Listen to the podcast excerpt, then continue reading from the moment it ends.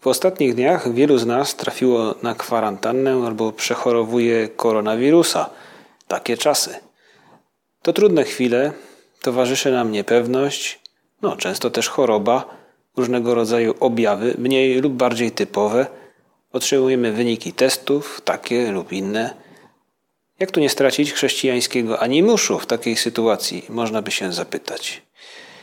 Cóż, każdy z nas musi próbować sam znaleźć rozwiązanie – My będziemy starali się pomóc, publikując co kilka dni krótkie rozważania właśnie dla tych, których pandemia uderzyła osobiście i znajdują się na kwarantannie bądź w izolacji. Drodzy covidowcy, Footsteps jest też dla Was. To będzie 14 odcinków z pomysłami na to, jak nie pozwolić, żeby koronawirus odebrał nam optymizm. To idee, które powinniśmy rozwijać sami – Sięgnijmy więc po Ewangelię i w tej historii Chrystusa szukajmy też sami powodów do tego, żeby nie stracić tego, co wyróżnia chrześcijan nadziei.